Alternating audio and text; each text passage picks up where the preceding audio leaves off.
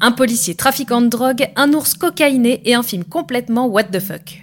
Bonjour à tous, je m'appelle Caroline Langlois et dans ce podcast Allociné, je vais vous raconter les histoires vraies mais méconnues qui ont inspiré vos séries et films préférés.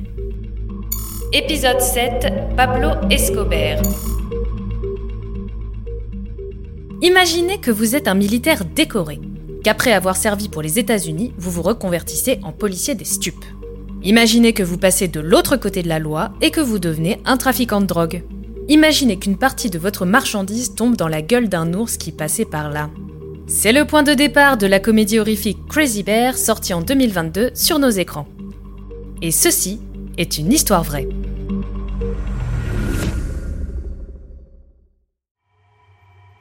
Nous sommes en 1944 lorsqu'Andrew Carter Thornton II voit le jour dans le Kentucky.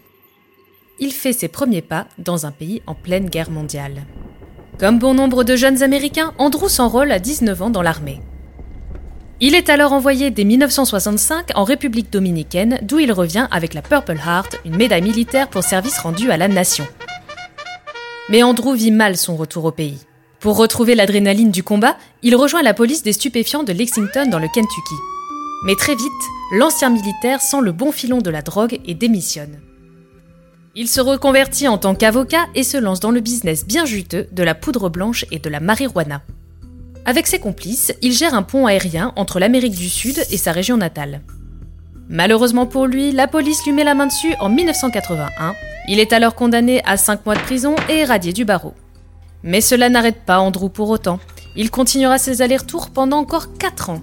En 1985, l'ancien policier se lance dans un énième voyage qui sera malheureusement son dernier.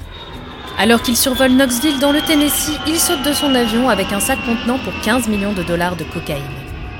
Mais alors qu'il tente d'actionner l'ouverture de son parachute, rien ne se produit. C'est la chute, il trouve ainsi la mort. Son corps est retrouvé dans la forêt, mais aucune trace de son sac, jusqu'à deux mois plus tard. Alors qu'il se balade dans une forêt de Géorgie, l'état au sud du Tennessee, un chasseur tombe sur le cadavre d'un ours brun mort, à côté d'un sac de voyage vide. Les policiers font le rapprochement entre Andrew et cette cargaison de poudre blanche. L'autopsie de l'ours révélera que l'animal a ingéré 3 à 4 grammes de cocaïne, une quantité mortelle pour n'importe quel être vivant. L'affaire fait la une des journaux dans le pays où l'animal est renommé Pablo Escobar en référence au célèbre narcotrafiquant colombien.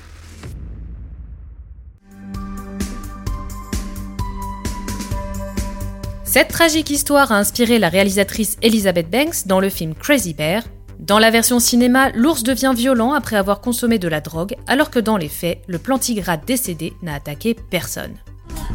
Un ours qui est défoncé à la cocaïne.